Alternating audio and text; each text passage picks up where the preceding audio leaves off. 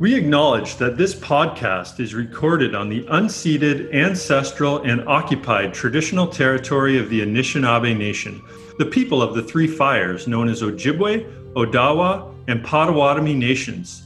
And further, we give thanks to the Chippewa of Saugeen and the Chippewa of Nawash, now known as the Saugeen Ojibwe Nation, who are the traditional keepers of this land. In some parts of Canada, treaties were signed with First Nations that gave incoming settlers rights to much of the land, while in other areas, few or no treaties were signed. Unceded land was never given or legally signed away to Britain or Canada. Instead, it was stolen and continues to be occupied and governed by settlers today. As we live, work, surf, and play, we say mahalo to the Metis, Inuit, and Indigenous peoples of Turtle Island and from around the world who have stewarded these lands and sacred surf spots for thousands of years. We recognize their amazing resistance, resilience, and strength in the face of ongoing oppression, dispossession, colonial violence, and injustice. In particular, we wish for justice to be brought for the murdered and missing Indigenous women and girls from across our country. We believe that for true healing and harmony to occur, we must reflect and make serious changes while working together as we move forward in truth and reconciliation. We can be better, we can do better.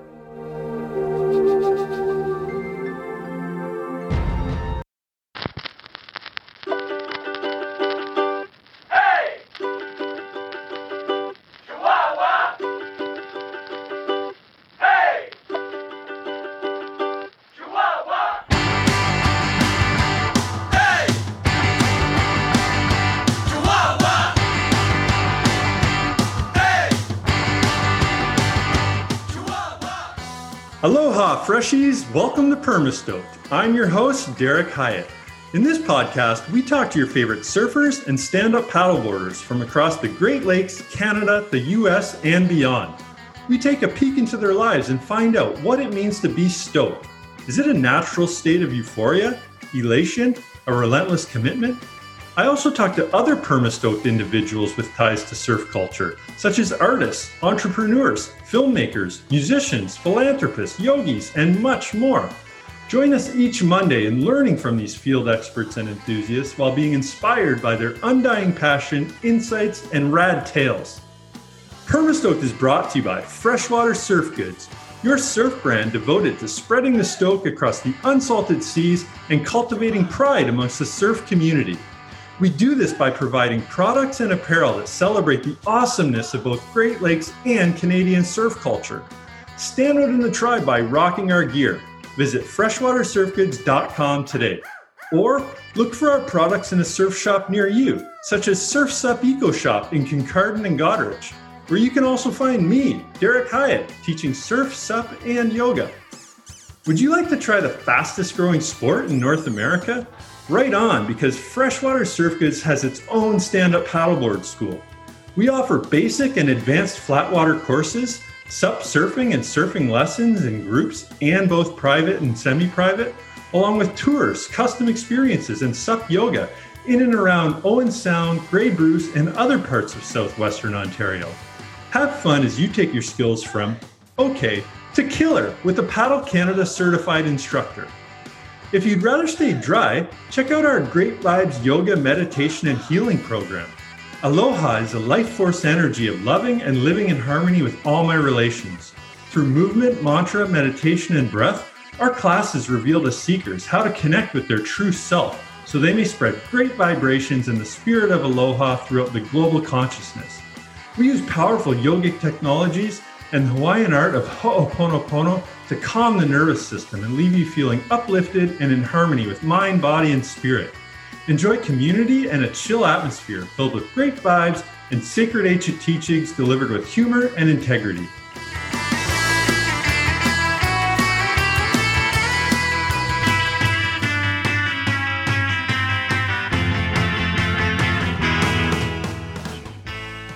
In this episode, I chat with two of Toronto's most raddest musicians and surfers, Whaley and Kadima guitarist Tal Weissman.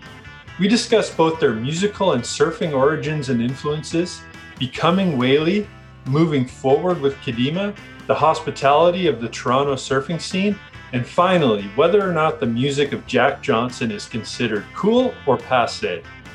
Born and raised in Toronto, Whaley blends indie, folk, and pop to create a full band sound and anthem style sing alongs, similar to the likes of Vance Joy, the Lumineers, and George Ezra. At age 18, Whaley moved to a small beach town on the east coast of Australia called Coogee. This is where he developed a love and passion for surfing, which he draws a huge amount of inspiration from. His lyrics explore subjects anywhere from heartbreak to self encouragement that are held together by catchy choruses and sound bites that you won't forget.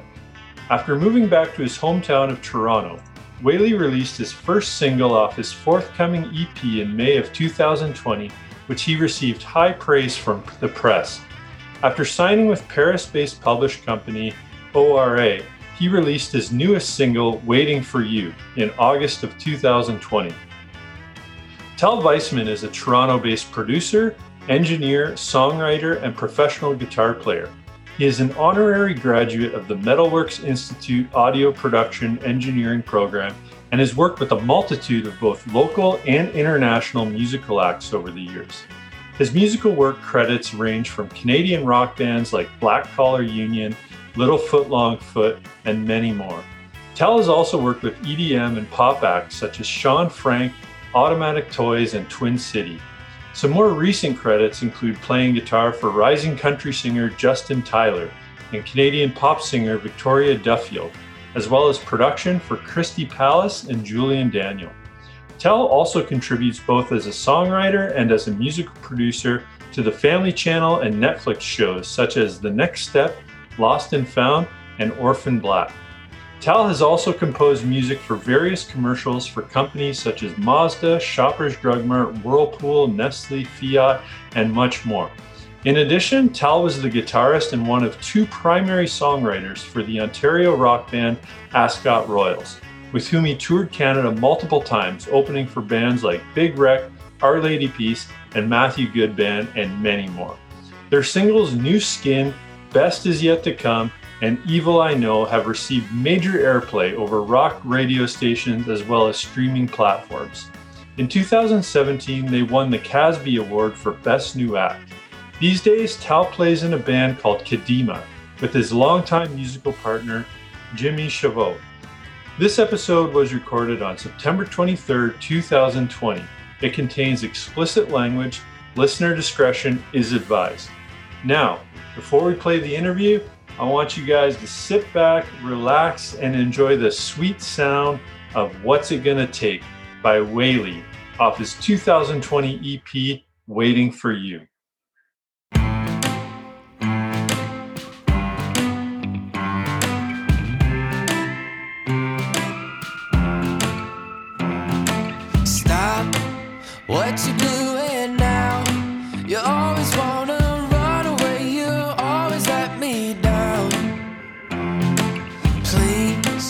Said it all before.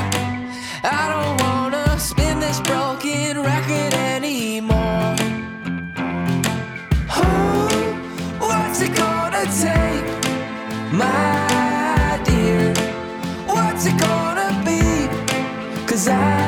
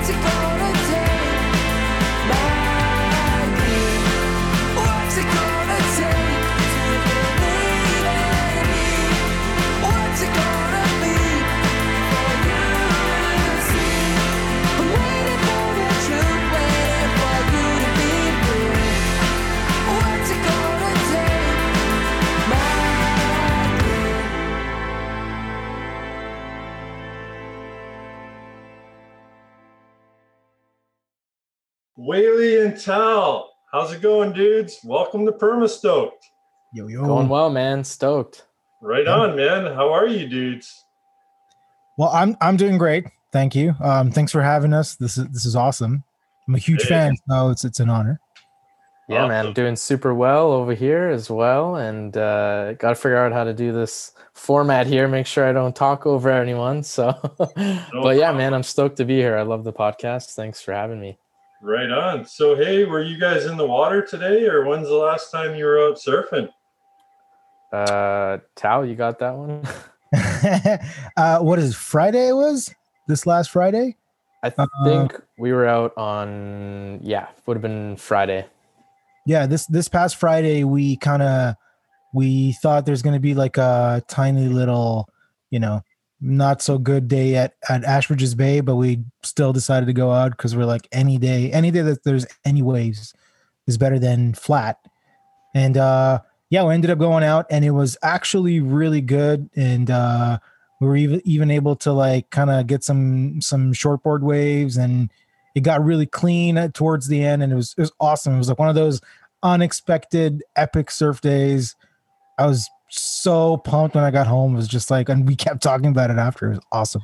Yeah, man, that was a great day. Was not expecting that, and I don't think anyone else was either, because we were one of the few people out there. So, yeah, Amazing. It was uh it wasn't big enough for the cove to work, but it was uh it was really good for Ashbridges Bay and it was really clean surprisingly and it was an awesome day. Nice. Amazing. Yeah, I'm gonna have to come check those spots out, guys. I uh, I haven't been out to that scene yet, but I'm stoked for you know everything I hear about the cove and all these spots. You guys, uh, so so how long have you guys been a part of the surf community out there? um, Tal's been a part of it for way longer than I have. Uh, he's kind of the the dude who brought me into it all, actually. Nice. Um, for me, it's been I'll be going on my second winter season. Uh, for Tal, I'm not sure. He could probably tell you. I I think this this will be I'm just trying to think this will be no this will be actually my third winter. Uh third maybe fourth. I I, I keep losing track. I think it was for me like uh, somewhere around uh I think the winter of 2018 maybe that I kind of really got into it. Um yeah, and that's basically when I got back into surfing period. So, you know, most people are chasing the endless summer. I mean, out here we're chasing the endless winter. yeah, until it freezes over, man. Yeah, the real Canadian surf scene. so uh, It's definitely odd. Yeah. So, how does surfing, uh, you know, we'll get into your musical origins and whatnot, but while we're on the topic of surfing, how does uh, surfing pl- influence your music? It's a great question. And I think probably about a month ago, I was doing a podcast with Tal as well. And I would have answered this question entirely differently. Um, but I think now it's definitely an escape Hmm. from music. Um, but it does influence it in so many ways here, particularly particularly in Ontario. I think the community actually has a big part to to do with uh, how it influences the music, because you get to meet all these people and they're interested in what you're doing. You start building little connections, whether it's with the you know the, the guys at the surf shop or or you know people out at the lineup that you find out they're into film or something like that. And then you guys start doing something. But i think there's so many different angles you could look at it. Uh, but the, in the past month or so it's been a great escape and that's influenced my music for the better because it's just given me time to to take a breather Yeah. So, music, uh, you know, it, it becomes a job after a while, right? So, surfing is actually some reprieve from that. Well, I think I think surfing, uh, especially in the Great Lakes, is such a difficult thing to do. It's such a, you know, th- there's so much that goes on goes into it, you know, as opposed to ocean surfing where there's you know so much more forecasting and having to be able to respond to things in the moment, whether it's choosing the day you're going surfing or choosing what wave to paddle into. You know, it's everything is moving so fast that I think it doesn't allow you a second to think about music. And I think most musicians I know who are like like you know what I call lifers, um, they think about it all the time. And this is one of the only situations where you know you're in the water, you don't have your phone on you, you don't have any way to record anything, and you don't have your mind can't even think about a new lyric or a new song or anything. So it's it's a it's an experience that's completely detached from making music in that sense. And I think once you're out of the water and you, you know, you make it back to the car and you take your wetsuit off and you get home and you wash your gear and you're like exhausted because you just basically paddled nonstop for five hours. It kind of cleanses you of any, you know, negative residue you may have had in your life. And then the next time you write a song, it's like, it's it's a fresh perspective and I I find it's it's made my my music a lot better just because I'm better mentally. So yeah. Yeah, it's truly a meditative state, eh? So you, you guys are saying that surfing is uh, provides you that space in between music to really just drop everything, let your mind go, and be refreshed for when uh, writing or inspiration needs to be turned back on again.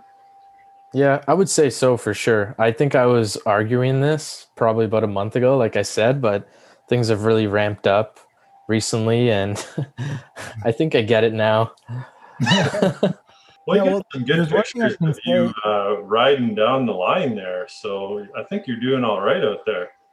Yeah, that's that's pure luck, man. Uh, that's pure luck. It just happened to be at the right place, the right time. I think Tal and I were out on Lake Erie, and out of you know just fate, I just caught a beautiful right, and i i was like on it. I'm like, man, I'm gonna get barreled on this, and uh, it was a great wave, and I couldn't believe it. The next morning, Tal sends me an Instagram photo. He's like, "Oh, dude, check this photo out, man! Someone got you on the wave," and it was just like surreal moment for me. I just have to say, it wasn't fate. When we paddled out that day and I saw the waves and I saw, you know, where we were and how, you know, how everything was lining up, I was like, you're to get a good one today, man. I, I know it, this is the day. And literally he got that one. And I saw it from the, from the back. I saw him drop into it. I was like, oh my God. Like, I was like, this is, this is his wave. And sure enough, it was that one. So yeah, Yeah, it wasn't, he's been working for it. That's a great shot, guys. You know, I got to tell you, I am, man, I don't know, jealous is the right word, but, you know, you guys are out there, you're talking about surfing on the Great Lakes in the lineup. You're talking to all these guys. I mean, I'm thinking back to when I started surfing on the Great Lakes. The likelihood of me having a conversation with anybody would have been like I would have had better luck talking to a carp than another person. I mean, it just is amazing to hear you guys all out there uh, collaborating. You know, just man, talking to other people. Wow, what a what an epic scene out there. Yeah, yeah, we're we're we're extremely fortunate. I think we we came into it at the right time too because you know there have been so many people like Larry, like the guys from Surf the Greats, like the guys from Surf Ontario, um, who built this you know this community. Um, not to mention you know the the surf shops around you know Lake Huron.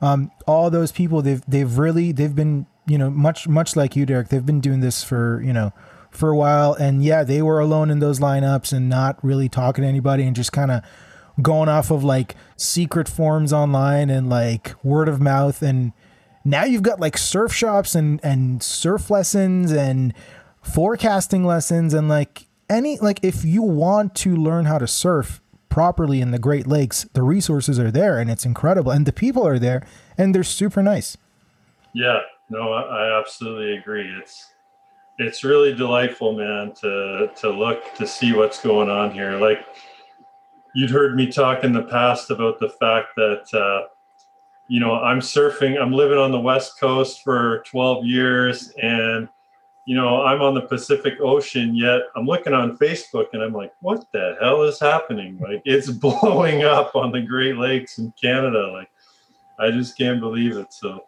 good for you guys. Glad you fell in with the right people. and uh, you know, you guys are surfing, so life is you know pretty much complete now.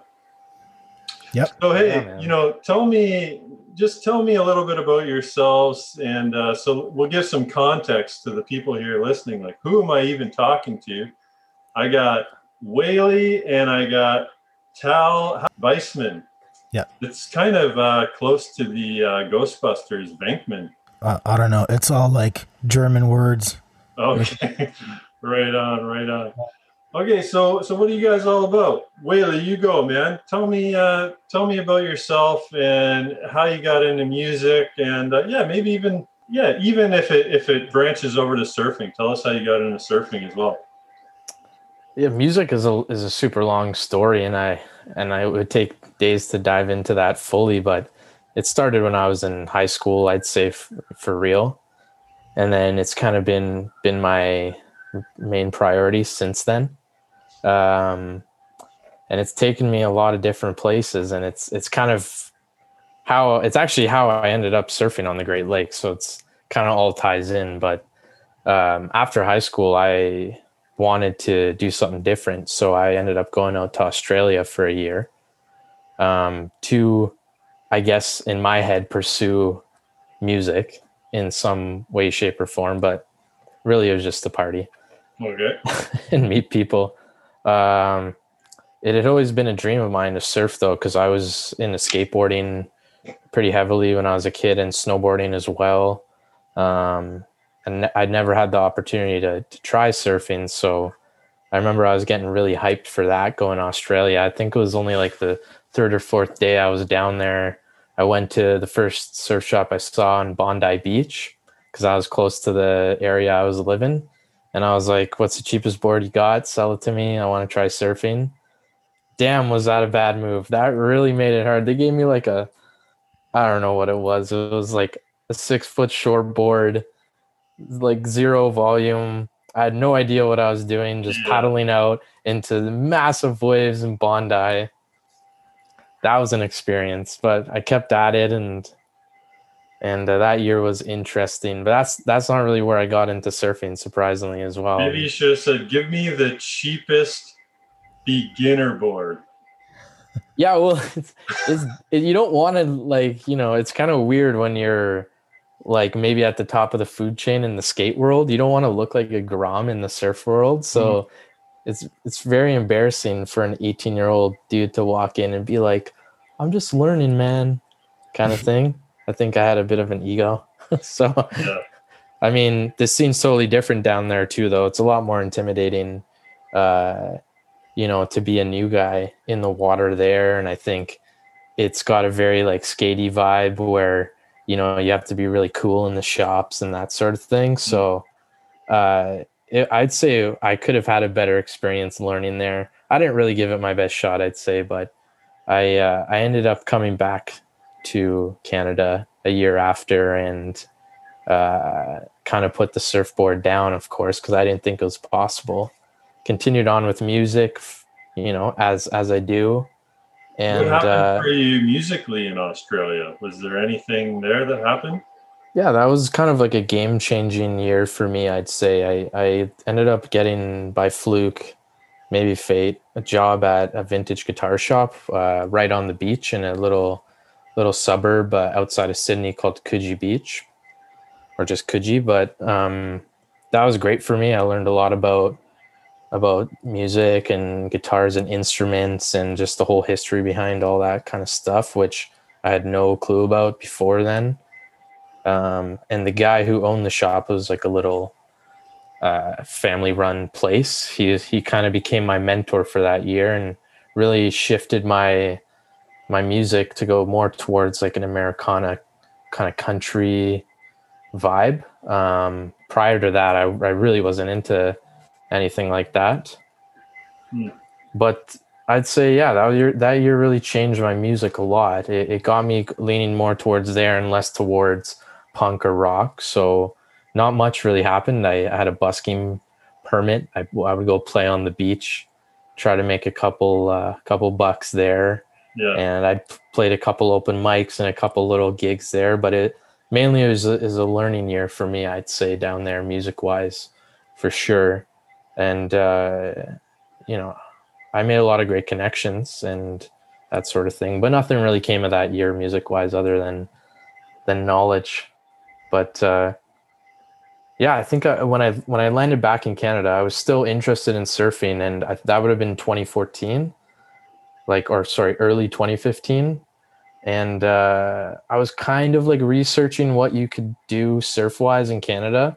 There wasn't a whole lot coming up on the Great Lakes, but it was it was kind of showing up here and there on Google. I was like trying to dive in, see what was going on, and uh, I didn't really know anyone at the time doing it, and I don't know if Surf the Greats was around or Surf Ontario. I'm not sure. You guys could probably correct me on that. Surf. Ontario would have been um, around that year, but I'm not sure when Surf the Greats. It would have been not too much longer after that, anyways. Yeah, but anyhow, there wasn't that much. It's kind of similar like to what you were saying. There, I didn't really see too many people doing it. There wasn't YouTube videos. There wasn't Instagram posts. There wasn't anything, you know. So I kind of put that dream on hold for a bit. I think and uh, I ended up moving to Montreal for a year after that till 2016. Uh, then I came back to Toronto, and I, you know, I played in a whole bunch of different bands, and had a whole bunch of different musical ventures in between then. But uh, it all started really picking up when I started a band called Andrew and Veda, which was a folk duo uh, with my girlfriend at the time, and that that started sort of really picked up my music uh, life. We we cut a, a full length record in Hamilton at a spot called Catherine North. So what was in, what was influencing your music? What were you writing about? What was your your message? At that time, it was all love songs, man. I mean, a lot of it is. Nice. a lot of it is right it's i think it's hard for me well i think it's hard for any artist to to find what their true message is and you know until they're very established. At first it's kind of like you're just trying to find what'll work for you you, you don't i didn't really at least in that band we did it was just all love songs man. It's like let's write a good song. What's it about? I don't know man. At least for me that's how it was. It could have been different for her. I was just trying to write good songs You'll never that know. sounded good. But um yeah, from there we we kind of performed and recorded as a duo for a year. That would have brought us to like 2017. That's kind of where stuff backfired with that project. Um, advice for folks listening: It's very hard to be in a band with your girlfriend, so make sure your relationship is pretty solid before you do that. Wow, yeah. Uh, but uh, Lose your rights to the music. Give me half of that song. Yeah, luckily that's already how it works. So I didn't lose much in that respect, but uh, it screwed up a lot of other things. Okay. Uh, yeah, and then you don't then you right can't write about love anymore, man. But hey, then there's the most other the most popular other topic for songwriting is breaking up, right? yeah, no, that's the easiest, and that's kind of what what brings me to to meeting Tal. It would have been early 2018. I was looking for my new my new angle, and uh, I knew I wanted to do something really crazy, really new. I didn't really want it to be associated with you know my name. I wanted to to have a sweet stage name, and I just wanted it to be completely different to anything I've ever done before. So uh, I reached out to someone I had met at a gig uh, named Andre, Andre Kid in Black, and we decided we were going to cut an EP together. And just so happened that his uh, main man was Tal, and that's kind of where we we got together. And uh, you know, the rest is kind of history, man. We're just surf buds now. We we still continue to write and work together in music. So Nice. I mean, I'm sure you can shed some light on that as well. And I think there's a cool little story of how we we actually got into surfing together. right. But uh, Tal probably will tell it better than I will. Yeah, but hey, before we go there, what does uh, your stage name Whaley? What does that signify? That's the most interesting and boring story at the same time. But the short answer to that is I knew I, I'd already had a kind of music released under my own name, Andrew Sheriff. Uh, and that was kind of like very dark Americana very very like folk roots stuff, and uh, we were going for something different here. I wanted to be able to explore the whole like pop realm, big sounds, that sort of thing. So I knew I needed to create a stage name. Uh, but it took me about a year and a half after we recorded the music to figure that out. So we probably already been sitting on the Whaley songs that we had done for a year and a half till I finally figured out a name. Man, it's hard to figure out a name these days. Like there's so many people on the internet. Any good thing you think of is taken, man.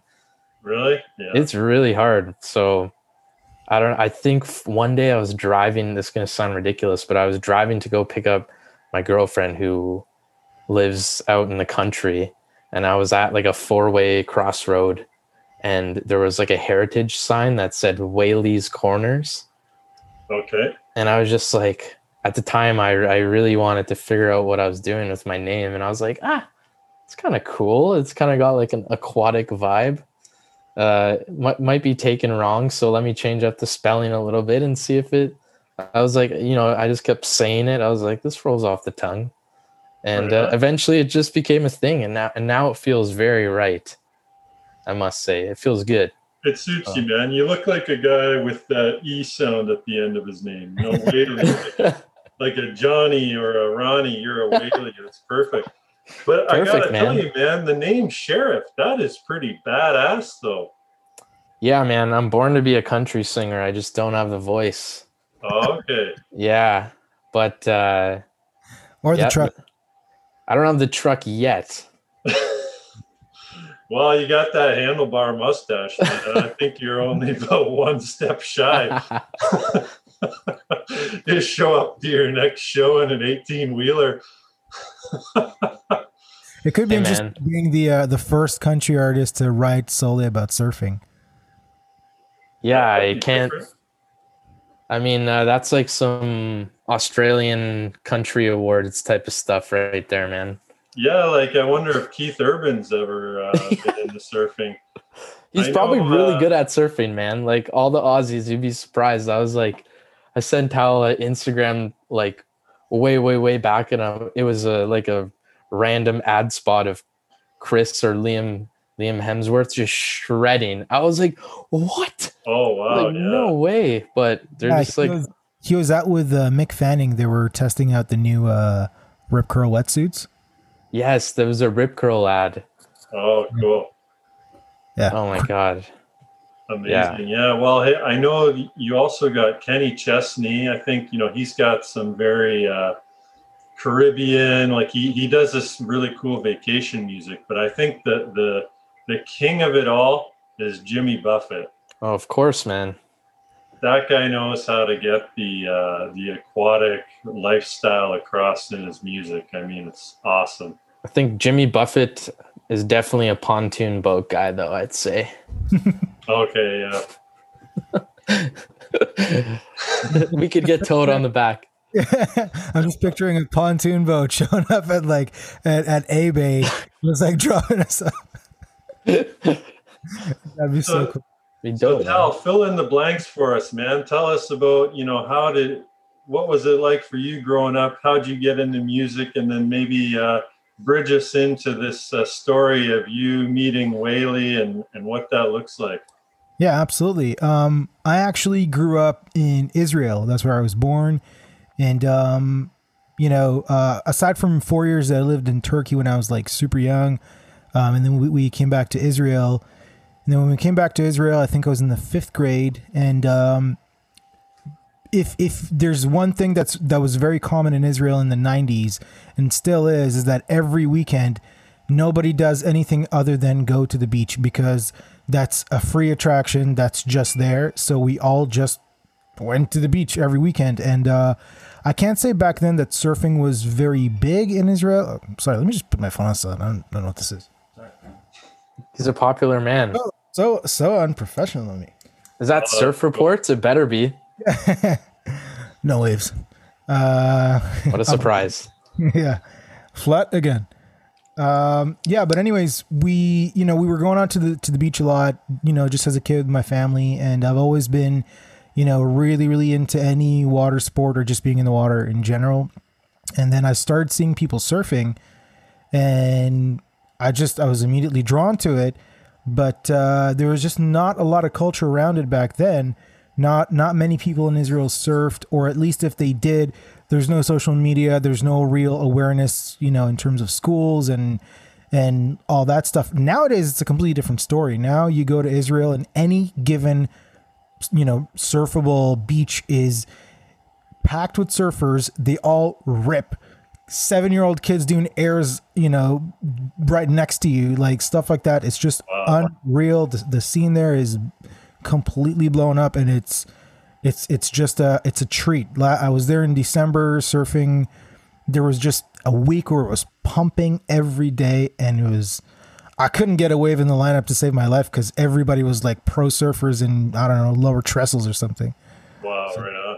yeah it's it's really come up but um anyways yeah and i think around when i was 10 i started playing guitar which was kind of just a thing i found a guitar in in the house we moved back into and my dad was like oh yeah i bought this before you were born and i never had time to learn how to play this thing so i was like oh thanks i guess that's my fault um but uh but anyways i i just like i don't know i held it in my hands and i was like okay, I don't know how to play this, but I know that this is what I want to do with my life. Wow. And that's been, you know, the most, the happiest and saddest day of my life at the same time. because, you know, I mean, it it's, it's, it's been hard, you know, mu- being a musician is, is not the easiest thing in the world to say the least, but it's been, it's been really, really cool. So I think hand in hand at the same time, I started kind of surfing in Israel uh, whenever I could um and playing guitar i was obsessed with playing guitar and i when i was in the seventh grade i was already in a band and we were Wow. writing songs and playing and just trying to be as loud as we can and we were like all into like super heavy metal and Yeah. just, you know and and it fit really well back then with surf culture because in the 90s it was kind of like surfers listened to hardcore and punk Yeah. and you know just really heavy stuff so it it went hand in hand and you know then skateboarding and all that stuff. But uh yeah and then when i got to high school i was just super super like laser focused into music. I kind of stopped really surfing. I mean i didn't really do it at all. And then i um yeah i just kind of i also went to like a special high school that specialized in music. So i i was really really immersed in that. Are and then still in Israel for we're still in israel. Oh, yeah, yeah. Okay. This is uh and then when you're 18 in israel you have to go to the military. So that doesn't really leave you a lot of time to surf at all. Wow. so yeah so once i got out of that it was like all right i'm going back into bands and i'm gonna just you know pursue music which i did. And um So i kind of went realized into you went into the military? yeah you have to. It's not like uh you don't really get a choice No, but you kind of you kind of breezed over that. So how long did you have to serve and and everything?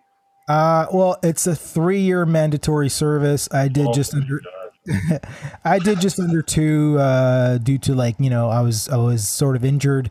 Uh, well, won't go too deep into that, but I basically found my way out, and uh, I was stationed in you know some uh, problematic areas, let's just say, and uh, not not my fondest of memories. But anyways, that was done.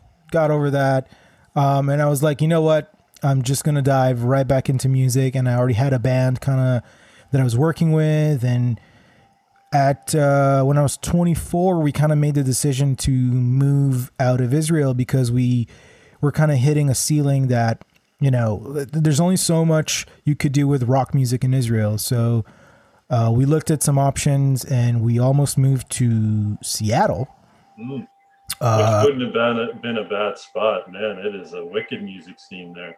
Yeah, exactly. And we had some connections there, but uh, last minute, you know, our drummers, it's always the drummer, uh, our dr- drummers didn't. It's Uh, easy what you say about drummers, guys. oh, I'm sorry, dude. No, it's Yeah. all right. you seem very intelligent. I didn't take you for a drummer. I'm kidding. I love you, drummers. Uh, anyhow, so you know, he, his visa didn't work out, so we ended up uh, saying, "Well, we don't need any special visas to go to Canada." And Vancouver is only a couple of hours north of Seattle so we can just kind of go back and forth. So we did. We moved to Vancouver and we were there for Oh, so we were your second choice. yes. I was uh I wasn't, you know, I didn't even look at Toronto. Well, Wow. I, I, should, I should say, I should say, my singer at the time, she was like, I heard the winters in Toronto are god awful. We're not going Yeah. there. Mhm. I was like, oh, okay. Um, so yeah, anyways, um, we were in Vancouver for about 10 weeks and that wasn't really panning out. Uh, we met somebody from the music industry in Toronto who suggested, he said, well, look, if you're going to live in Canada and make music in Canada, make it in Toronto Yeah. We moved to Toronto um, into this blizzard day, uh, January 1st, 2010. And when we landed in Toronto, I felt like I made the biggest mistake of my life. Because we left, you know, this beautiful place, which is Vancouver, and landed in, you know, I remember saying, like, oh, I was by the mountains and the ocean and all that. And then I've got this like lake that I can barely see because of the snow, and all I see is concrete buildings. And I'm from a small town, Yeah. so I'm not like I'm not used to any of that. But um, so we all said like you know, we're giving this couple of months, whatever. Like we're gonna see this band thing, see how it pans out. And in my mind, I was like, dude, if this doesn't work, I'm out of here yeah. you know and then uh the band thing didn't work but i ended up meeting the woman who became my wife Oh, so that changed uh everything. Yeah. and then all of a sudden i was like i love toronto. It's awesome. Yeah. so yeah uh so once once that band kind of broke up i i decided to go to school in um in mississauga for uh audio engineering and production to to, to learn how to become a music producer. And i did. And um there I met, you know, people who I would then join in as, as like my, my band. And started touring the country and releasing music and just doing all that stuff. And it's, it's been a great ride. And, you know, the singer in my current band is the guy I met way back then. It, that was in 20, 2011. And yeah, so I, I started making records and I started producing other artists. Um, and that became my, my actual day job, so to speak, you know, if you can even call it a job Yeah. um and it's been awesome. I've been super super fortunate to, to call that my my actual bread and butter.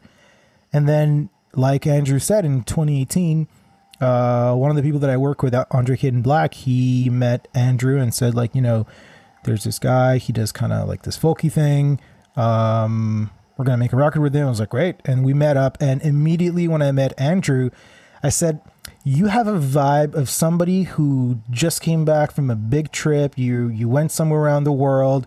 You've seen some things. You're into nature. It's like yeah i was actually in australia and i'm into snowboarding and i'm into skateboarding and you know and all that stuff. And i was like all right cool. We're gonna get along. And uh yeah. And it was like you know every session it was like talking about all these things and surfing came up. And at the time i was just kind of uh, just before that I, I I've, I've heard maybe around 2016 i heard about this thing about great lake surfing and i was like that does not make sense to me. Are they talking about like paddleboarding or like skiing or like what what is you know what's what's surfing? This- it's it's lakes. So i kind of just didn't even Can't surf on the lake. no oh, that's what i thought Yeah. and so I didn't really even engage with the idea. But um, uh, in 2017, I went to the Dominican just for like a vacation, and I ended up surfing there because I found like this this little um, beach where you could do it, and they they came to pick us up, and you know, so I, I as Google does when you search for things, it collects the data and starts suggesting things to you Oh. That you're interested in. So, you know, all that uh, data collection worked in my favor because when I came back to Toronto, I started seeing all these like Instagram suggestions like surf Toronto, surf the Great, surf Ontario, you know, Great Lake surfing. And I was like, what the hell is any of this? Like, what do you mean surf Toronto? You, you guys are out of your minds. There's no such thing. And then I started seeing these photos and I was like, wait, that does look like Toronto. That does look like the lakes. Either it's photoshopped or I'm, you know, or this is something real. So I I started looking into it, and I kind of read somewhere that it's wind dependent. And Yeah.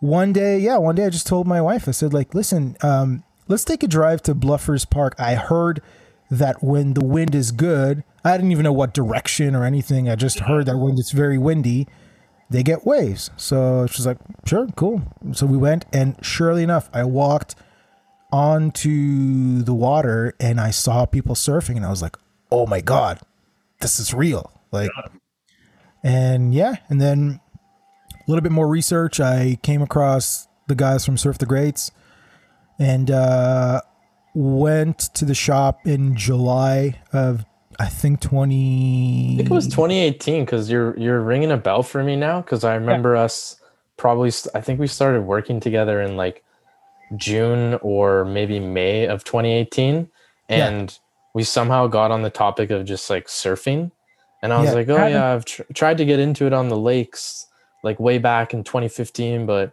I like I had a board and I didn't know where to go and I just like got out of it and you're like you started talking about it and then I think it was like literally a week after that, the next session, you're like, yo, I rented a board and I rented a wetsuit and it was so sick, man.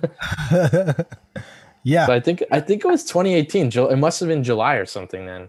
Yeah, yeah, no, it was it was in July 2018. I went to Surf the Greats, rented a big ass foamy, and uh, paddled out at Ashbridges Bay, and caught waves. And I was like, okay, here goes all my free time. Yeah. So yeah, that's that you know and after that i think what happened was with andrew is that he uh, ended up getting a board and uh, he texted me one day after we haven't spoken for a while and he was like hey man i got a board next time we're going surfing let's go and i was like you're damn right that's what we're doing and uh, So what was your first board? Um,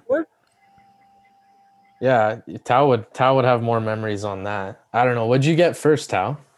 i got uh, some guy brought a ba- board from florida and sold it on kijiji for 150 bucks it was a 6-8 landmark which That was the not- Landy.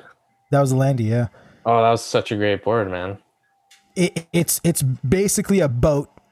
It was really really thick, uh, but it caught anything, literally anything. So it was a really really good board to start with. And Andrew at the time had a a five six wave bandit that he got like a foamy. Yeah, yeah, yeah. I think I I was like working this event back when I was doing like my part-time gig and they were using a wave bandit as a prop. And after the event I was like what are you guys doing with the wave bandit? and they were kind of like it's broken. And they just like winked at me, nodded their head, and I'm like, yeah, okay, I'll go throw it out. And uh, that was my first surf. Now, actually, that's not true. That was my second surfboard because I, back in 2015, wanted to get into lake surfing because I had heard about it. So I did some research, and there was there there was a guy selling wave storms out of a storage container Hmm. um, in like Oshawa or something like that. So in 2015, I like took my parents' uh, Toyota Sienna van, and I like drove out to Oshawa and paid like 200 bucks for an eight foot wave storm. And then I remember I like kept it in the car for the whole summer. Anytime I'd be like near a lake, I'd be like, just in case it happens. Like it never did though. I remember I like went on this soul searching trip, like out to I are you living in are you around like uh Wenda Park? Is that near kind of where you're at now, Derek? I'm living in Owen Sound, so I'm close to Georgian Bay and Lake Huron. I think that's a Wenda. Oh yeah, Wenda's on on Georgian Bay, and I went to like the Wenda area, and I was like, I was camping by the lake. And I had my board with me, and like it would have been like September. I had no wetsuit or anything like that, or October. I don't know what I was thinking. I was just like, I'm getting waves this weekend, man. it never happened, and that's kind of the weekend after that. I think I sold the wave storm, and it was like four years until I got the wave bandit from work, which wasn't the greatest learning board. Yeah. Uh, I must add. There's this thing about surfing, though. I mean, if you've done it once or twice, that sort of qualifies someone to consider themselves a surfer. And then if they don't ride a wave for another couple of years, it almost doesn't matter because it consumes you regardless. You know, you're just waiting for that that opportunity when it's going to happen. So, so you were a surfer already. You just hadn't f- exactly found your your niche and your your group yet. Yeah, I Yeah. think it was it's interesting because the Great Lakes have actually turned me into feeling like an actual surfer now mm-hmm. because I had I was in Australia for a year pretty much surfing like you know all the time. At least at one point I was going like in the morning before work and that sort of thing, but I was terrible, man. I had no buddies that were surfing. I I didn't really try to dive into the community because I felt kind of like a bit of an outcast being like this Canadian dude trying to surf there. So I didn't I didn't really improve at it there, which is now I'm looking back and I'm like, damn, dude, I could have got so good in that year. And then I, I have a family in Hawaii, so I've been there a couple times too, and I've, I've actually surfed in Hawaii as well, and I was terrible. And now I'm like dying to go back because it's now I've had a couple seasons on the lakes, and I just want to go ride some clean, clean longboard waves in, in Hawaii. But it wasn't Yeah. until the Great Lakes where I kind of was like, all right, I think I could say I'm a surfer now. Absolutely. Where's the family in Hawaii? Which island? Uh, my aunt, uncle, and cousin live uh, just, I guess would be west of Waikiki. Oh, perfect. So they're yeah, they're on Oahu. So I've the last time I was there, last couple of times I was there, I just went out with my cousin and paddle out on the south shore there, the Waikiki waves, and I was Yeah. horrible. I don't even know if I caught like a real wave that day. Mind you, I was like on a beater, like Yeah. a a, short beater, and I was like way too heavy for it. My cousin though, he was like t- twelve at the time, just shredding. I was so Yeah. embarrassed. it's pretty crowded there anyway. It's a little hard to catch waves there if you're there in tourist season anyway. Yeah. Um, I don't think I. w- North Shore is, uh, and unfortunately in the summertime, the North Shore is not really Yeah, I've either.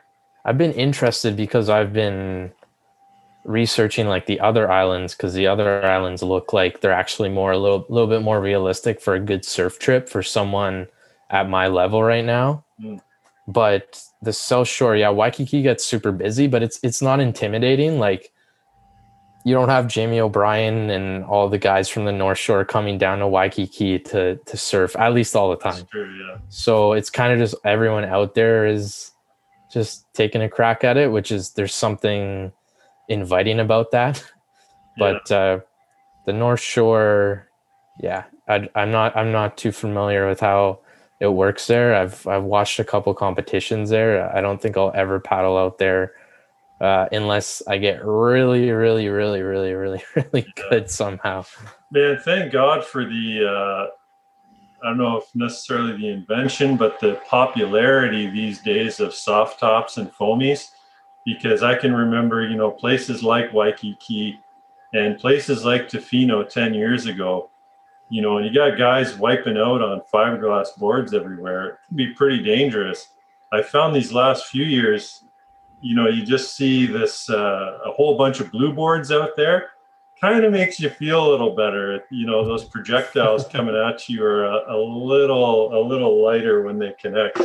Well, I I agree. I think there's uh you know I'm definitely but I'm by no means an advanced surfer, but I'm I can surf. I, I can I can handle myself in most situations, and uh, you know there's a there's an increase of, of, of beginners out in the in the lakes. You know, especially in uh, like in Ashbridges Bay or sometimes in you know Pleasant Beach and Lake Erie, and um, I'm very thankful that they're on soft tops. I, I got a few to the head and a few who kind of ran me over and I was like, ah, it's just a soft top. It's whatever, man. It's it's all good.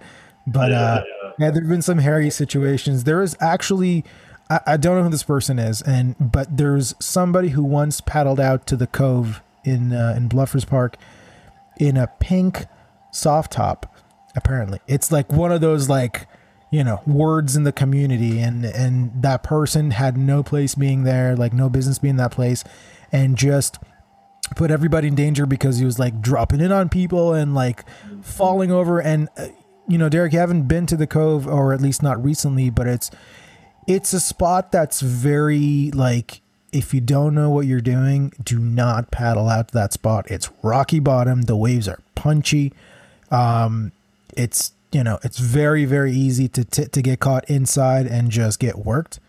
So you know, so Okay. I'm- I'm always looking for that that you know that ginger beard guy in the in the pink foamy, just in case he comes out on a big day to stay away from him.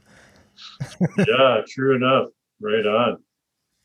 I, I was thinking, Tal, a little bit about when you said you landed in Vancouver and Mhm. then you went to Toronto, of all places. So I recently, you know, left Vancouver and I came here, and it turns out I had no idea, but I landed in Owen Sound, which is referred to as the elephant's asshole of Ontario. and if you look at a map, um, I encourage you to look at a map. Actually, you'll see that uh, southwestern Ontario. Actually, let me pull it up here too to, to better describe it. I Derek, think I talk Can I just this. ask who is referring to Owen Sound as the elephant's asshole of Ontario? people live here? Yeah, Oh, people who live here. Yeah, they you know they're not all big fans, but if you look at southern Ontario and look at uh, like Windsor and Essex County and all that, imagine that as the elephant's trunk. And then if you're looking at where Hamilton and Buffalo are, imagine that as the front leg. And then Markham and whatnot would be one of the back legs. Um, but imagine the Bruce Peninsula as the tail. And then you'll see, Uh, yeah, okay, I see it. You just have to hold it sideways. yeah, right where Owen Sound is, Oh, I do see that. that is the anus. Wow. Who would have So- known, man? Yeah, so hey man, you could have ended up in the elephant's asshole, but you didn't. You ended up in Toronto, so right on for you, dude. So, you know, living in Vancouver for 12 years, yeah, it is the music scene there is awesome. The music that comes out of there is awesome, but Yeah. you really gotta sort of work to find it. And I can't even imagine trying to break through over there, that's for sure. Yeah, well, I mean, um, the biggest problem that you face living in Vancouver is that touring is is very very difficult for us as Canadian artists. It's you know it's it's a big ask to actually get visas to tour the states, and it's actually over the years I think it's become more and more difficult.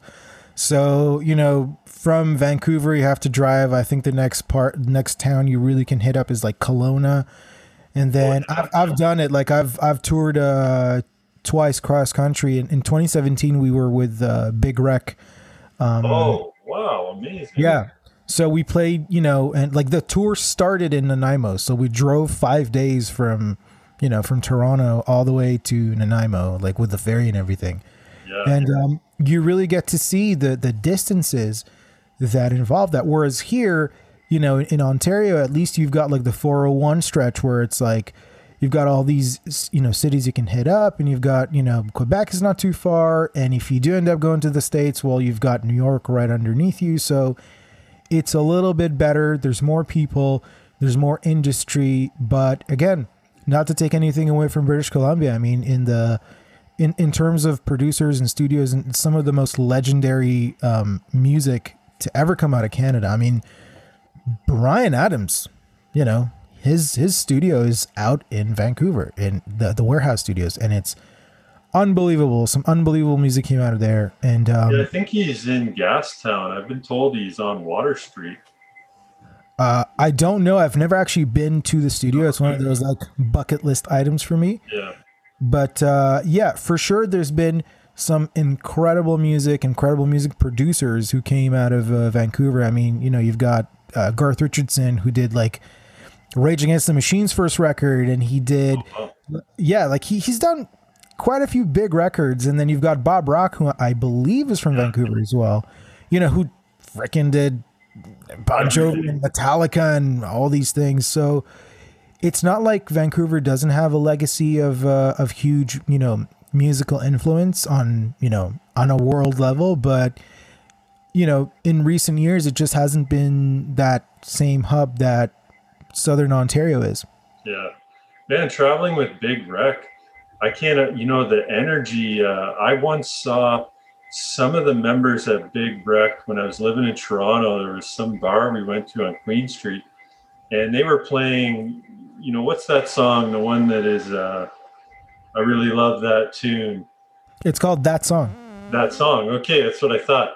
The energy the energy that that song produced wow it was electric so i can't imagine traveling with those guys they must have closed out with that song quite a bit Uh, they they don't close out with that song. They uh, they close out with uh, well, I, sh- I sh- probably shouldn't give it away because you go to see a show. It's Yeah. not you don't close out with that song, but it's it's on every show. It's definitely one of my favorites. Um, I was extremely fortunate to you know to tour with them back back then, and uh, this was uh, yeah 2017. Ian Ian is I mean not just Ian the whole band is awesome but you know for me as a guitar player nerding out with Ian uh, you know talking guitars was incredible. Seeing him play every night is incredible same as the rest of the band. And uh it was really nice to to to just experience that with them. They're one of those bands that makes you feel like you're just not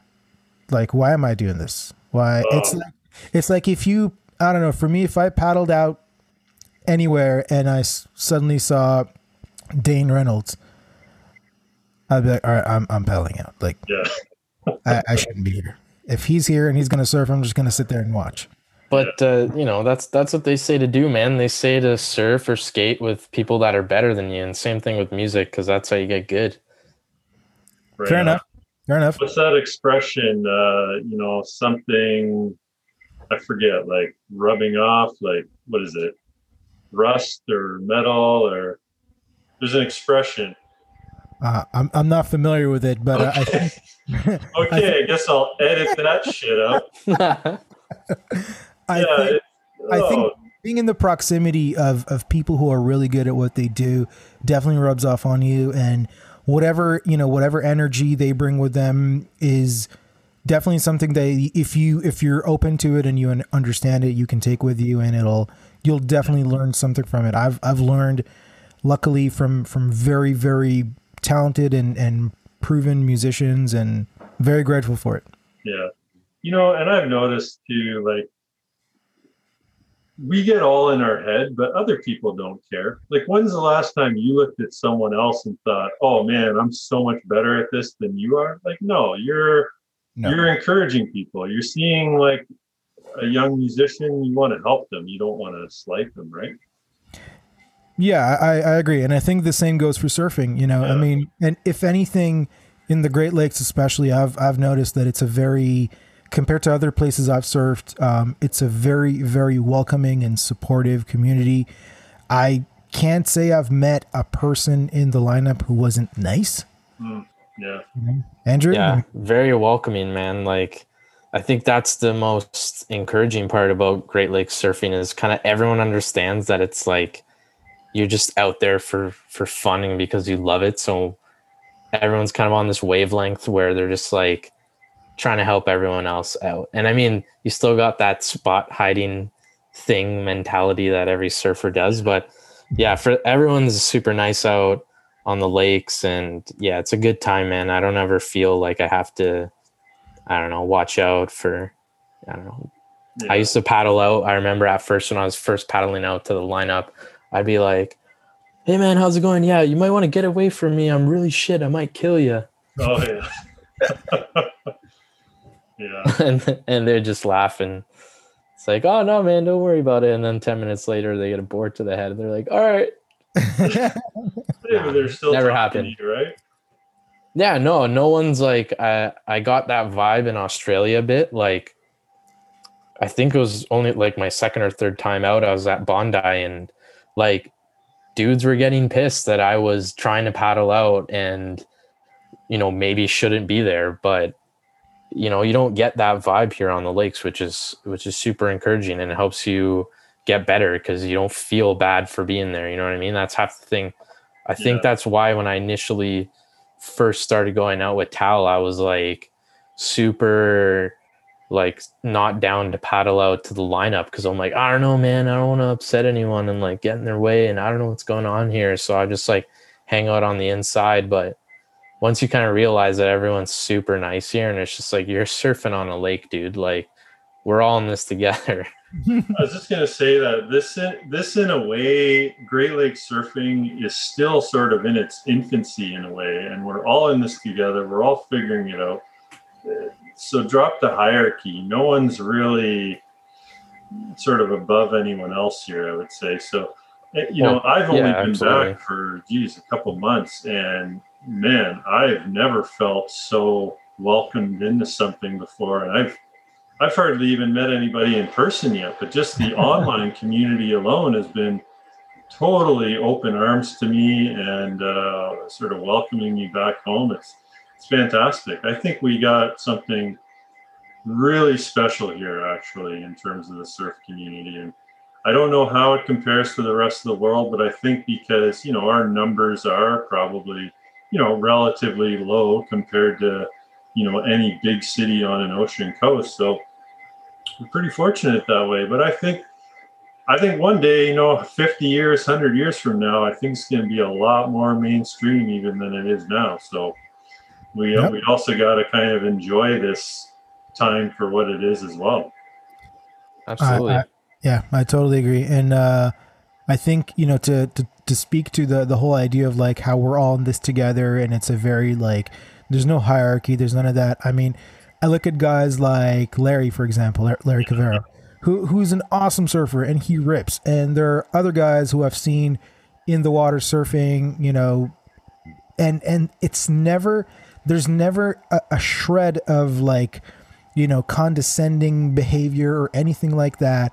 It's all love. It's all just like hey man like check that one out come in. Are you going? Oh sh- no no you go you go. Like it's it's it's not there's no fighting over stuff. When a, somebody accidentally drops in on you it's like all right buddy party wave. It's it's Yeah. just it's yeah it's a very very positive environment. And i think it also stems from the fact that when we do go into the winter months and you know the the population dwindles down a bit we're all that's when you really kind of feel that whole like all right we're going into the freezing waters together. Everybody Yeah. you know look and, and you really feel that like everybody's looking to make sure oh, nobody absolutely.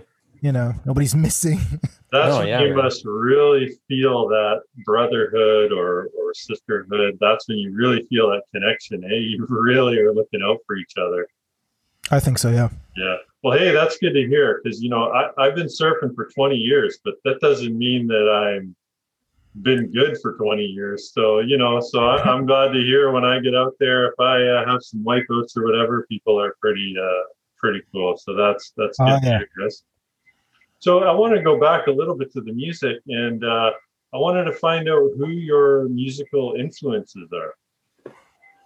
you start andrew Yes, I think I always end up circling back to the same thing, and I've done a couple interviews and podcasts lately where I had to talk about this, and I still think I feel like it's the same thing I always say, but I, I think I got super into it when that whole MTV Unplugged thing started coming into play, and um, Okay. and I really enjoyed that where the punk artists would go and play acoustic guitars Mm, and do that sort of thing. That really spoke to me. I, I liked punk music, like pop punk specifically back in the Okay. day. And all my buddies were into that. So I, I kind of was just, you know, in, in it as well. I was just there for the ride. But really, I liked the more acoustic stuff. So that started really, really speaking to me. There was this band called Never Shout Never at the time. They were kind of like the acoustic band on the Warped Tour okay. um wasn't hardcore at all and there'd be some dudes that probably would make fun of you for watching it so i was always kind of like sneaking through the crowd at the show like this think times have changed but uh i like this band called never show never i would say that was a huge influence on my music at the start Never show never. never shout never Never shout never. Okay. Never shout very- never. Check it out. yeah i don't know if they're still around i haven't seen those dudes for a little while Okay. um but I of course City and Color was a huge huge City- influence as well. There we go, City and Color. I was gonna say, like the music you're talking about, to me it sounds like is that what people kind of describe as emo? Like sort of Yeah, I mean, what's the band that sang that song uh Vindicated? do you know Tal? I'm not sure if I'm familiar with that. Uh, I, I don't think so. Um, oh man. Jeez, that A, s- a simple Spotify search would do it for Oh. us. yeah. forgetting the name of the band, but these guys Oh, Dashboard, Confessional. Confessional. Oh yeah. Yeah, absolutely. Yeah. Yeah, like it, like their sound. Wow, that was when that when I first heard you know that unique sound of theirs. That was pretty cool. Yeah. I think it was kind of that scene that really inspired me to get into playing music and writing music myself. Like what it was quite weird because when I was younger, the the super like I was born in 95, so growing up the popular music at the time when I was kind of like an early teenager was rap music and hip hop. So people were getting like into like listening to Biggie Smalls and Eminem and Lil Wayne and like all those guys I, that were doing that sort of thing. So I was playing hockey at the time, and you know, you go into a locker room and everyone would have their their newest beat in the playlist, like you know, and that was when Drake was starting to come up as well. So I think that's what I initially was listening to as a kid. It wasn't like folk music or punk music or anything like that. So Well, That when you might play- mentioned uh, when you mentioned MTV Unplugged, my mind instantly went to Nirvana. But Yeah. that would have been even like a, a year or so before you were born, probably. That Yeah, and I mean- Unplugged album was that was that's the vibe. That's the vibe, though. You you definitely nailed it. Like that's the whole thing, right? Like a heavier sounding band or a more more full sounding band doing that same thing on acoustic guitar oh, okay. was was kind of what did it for me, and and I that's what got me. City and Color and Never Show Never really wanted, really made me want to learn that that music and get on the acoustic guitar, and it was so much more accessible than plugging an electric guitar into an amp and pissing off your parents and sounding bad for the whole neighborhood. Okay.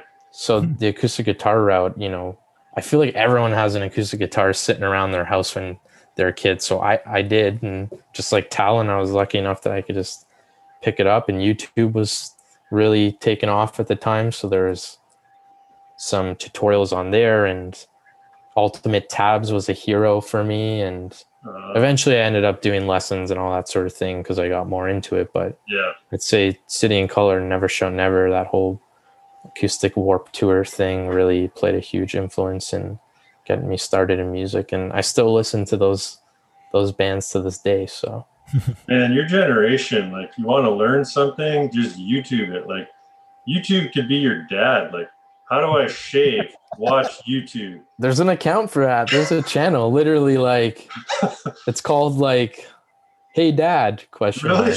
yeah yeah man there's everything i mean like i i you know people will crack a joke at me for this but i'd say i was just slightly ahead of that generation okay. i mean there definitely wasn't all these youtube learning videos and vloggers and youtube stars and all that stuff out at the time when i was a teenager Yeah. it was more like crappy DV videos of you skateboarding and that type of shit. Like that, that wasn't, I don't know if the whole tutorial thing was super popular yet, but there was like, there'd be people would go like in their shitty like MacBook camera. All right, this is how you play The Girl by City and Color. And you'd be like trying to freaking see their fingers through the pixelated camera.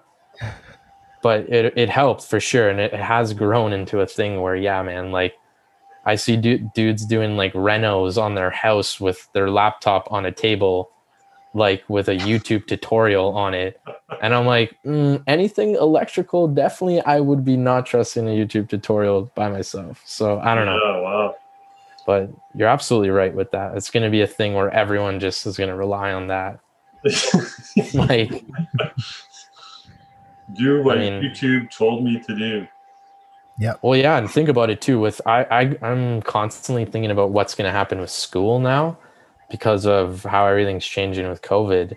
Mm. I'm I'm wondering what's going to happen with school in the future. Is school going to be a thing, or is it going to be like weird when I'm like 50 or 60 and then kids are like, wow, you went to school every day? That's so weird. It's like, you know what I mean? Like, it could very well change the way that society works school wise now. Like, kids might do like internet classes f- once every other day for like five or six years and then go do a trade or something. Who knows, right? Like, it's, it could evolve into a thing where you just like go on YouTube and do whatever the hell you want. I don't know, man. But hey, Tal I want to know, man, who were your musical influences? Um, well, my musical influences were basically whatever my parents were listening to. I mean, they, you know, when I was when I was growing up, my my family loved music. Um, none of them actually played music, but they would always listen to, uh, like they loved Eric Clapton and they loved Dire Straits and, you know, and then my dad had a very strange uh, love for the Pavarotti and Friends album. So driving places, and my dad is just like, "Oh yeah," and it's like, "Oh, I love you." and then Bryan Adams like, "I do anything for you." He's like, "I do anything for you." Oh, so that was like, you know, that was my childhood's, uh, um, you know, soundtrack. uh, when I started playing guitar, I got my my teacher was like, "Oh, you got to listen to Jimi Hendrix," and I was like, "Okay, sure." So I went and bought, you know, the Jimi Hendrix Experience, and I was like, "That's how you do it." Okay, and I think uh, you know after that, I kind of really got into like heavier and heavier music. It was, you know, from Nirvana into Metallica into like super like out there, really heavy and you know frightening metal that you know people thought I was into some bad shit, which I wasn't. I was a complete nerd. I just, you know, yeah. had long hair. But uh, yeah, and, and that that was kind of it. But throughout that time, I've always also liked, you know, Sting and, and the Police and you know that that that kind of and Queen. So I think those were the kind of the classic classic rock bands in that sense were always some somewhere around me and you know I to this day listen to Jimi Hendrix all the time, listen to Eric Clapton all the time. They're they're just one of those they're those characters that it's like you you, you can't make sense of modern music without taking what they've done into Yeah. consideration. So, absolutely. yeah. So these bands you're mentioning, these are all American bands. I mean, what was the scene like in Israel? Was there some mainstream music from there that you were into, or you're smiling? It's like it's a whole damn country. They must have produced something. Dude, I ask Tal this question all the time, man. Well, uh, so th- there there is here's the funny thing about Israel. There's a, a crazy amount of talent in Israel. Like the the actual musicianship and the level of your average musician who actually does it for real is super high and people are really really good at what they do and they they pride themselves in that because it's a very small country and things get competitive really quickly um, there there's something that I, I truly like about Israel is the fact that there's a very str- straightforward, no bullshit kind of thing. If you suck, people will tell you you suck. there's no like that was a great set, man. The pe- people will just look at you like, what the fuck are you doing on stage, man? Like uh, you shouldn't be here. So Okay. I mean, you need a bit of that. You need a bit of that because you won't improve. For sure, but there's also something to be said about positivity and support. You know, like people being Positive reinforcement. Yeah. Yeah, yeah. But um, the scene right now, I mean, if if you want to be a professional musician who makes a living uh, making music in Israel, you probably need to be making music in Hebrew. And I Okay.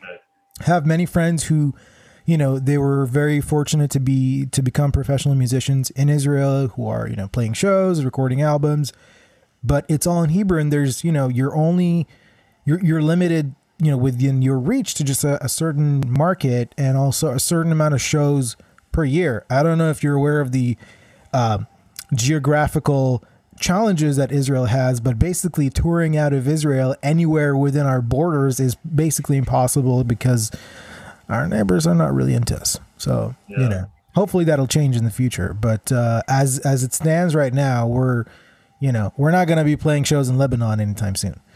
So you know, so that's kind of uh that's where that ends. But I do have to say, specifically for me, when I you know, when I was like in my late teens, early 20s, I was very much in the metal scene there. And that's a scene that's very, very established. And, uh, you know, the punk scene as well. You've got a couple of bands who are, you know, who tour the world and have, you know, international recording, you know, contracts and, and, and accolades. There's a, there's a band called Useless ID that are uh, on uh, Fat Wreck, um, the that label by by uh, was it NoFX, I think. Um, and they've I, I've seen them play here, like in Hamilton. Nice. Because yeah, because they're they're gaining some some real good traction, and you've got a lot of metal bands and hardcore bands that have made it. You know, they've toured Europe. I personally produced a band called Hammer Cult that did you know really really big things in Europe, and they're very successful for a while. So it does exist. Like there's a really really good music scene, but it's just um, unless it's a very niche market that that you know markets itself elsewhere their lifespan in Israel is not very long because they're just kind of stuck within the confines of a small country where you can't really play more than kind of 10 shows a year. Yeah. Wow. So, Okay. So, not many Jewish musical influences. Got it. No, not on my end. I'm sure there's actually tons of the guys that we're Yeah. talking about are Jewish. but- Absolutely. Yeah. Oh, yeah. I bet some of the mainstream bands for sure. So, Kadima, you know, we talked a bit about, you know, Whaley and your your sound and your influences. Now, Kadima, you know, I was checking this sound out and it is awesome, but I do not know how to describe it. I mean, I'm like, is this rock or is this I can't quite put my finger on it. um, well, I think that the um, the big umbrella term is rock, and Okay. um, if you listen to the whole record that we put out this year, it definitely has moments where it's very much undeniably rock, but then a lot of the stuff is not so much rock. It might be a bit more quirky and interesting, and that's kind of how we like to keep it. It's uh, my singer Jimmy and I were, you know, we listen to a lot of different types of music, and we definitely making this album we wanted to be able to create a sound that can allow us to go if we want super loud and aggressive or super soft and and quiet and whatever we want. And i think that's kind of what ended up happening and we're yeah we're happy with it. It's it's just you know it's there's a lot of humor in what we do it's I've not noticed that. Yeah. yeah, and it's it's not you know it's not like a when I say humor, we're not a, a stand-up comedian duo, but there's it's it's just kind of sarcastic, you know, a sarcastic way of dealing with our lives and anything that life throws at us, we just kind of make fun of it and sing and dance through it, and that's that's kind of our uh, our mentality. Nice. So, what about Kadima, Ortel, Weissman, and Whaley? You know, where do the, where do the lines cross here? Are we going to see some kind of collaboration, or you know, what does that look like? That's a great question.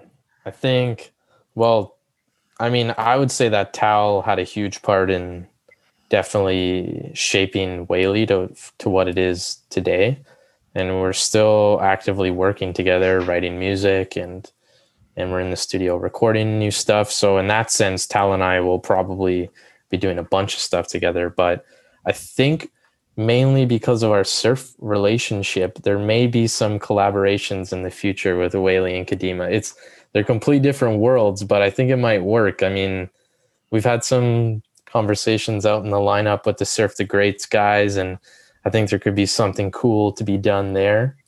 Because there's they're definitely huge supporters of the community and music and great guys. So who knows, man? I don't know. There there could be something funky coming uh, down the line sometime soon. You never know. right on. I feel like there's uh, some foreshadowing going on there. Well, I mean, can't say too much, but uh, you know we're we're we're working on something. Um, yeah. yeah. Gotcha. Okay, I won't tell anybody.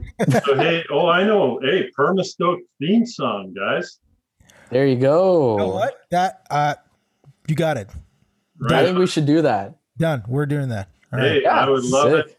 I Have us on record. but uh, I would love to get some original music from you guys for sure. I think we could do that, man. That's Tal's specialty at least, and I'd love to to hop in on that and do do something funky. Well, we know what we're doing next, Andrew. So I'm v- looking forward to it very much. I'm a podcast addict, and uh, nothing better than listening to podcasts about surfing because you know I honestly learned so much. But it's also nice to hear about you know people that you you share a, a passion with and hear about their lives and how they got into it and how they deal with it. So it's cool. Yeah, and you know what I've been finding that I love is the common thread everyone has. You know, these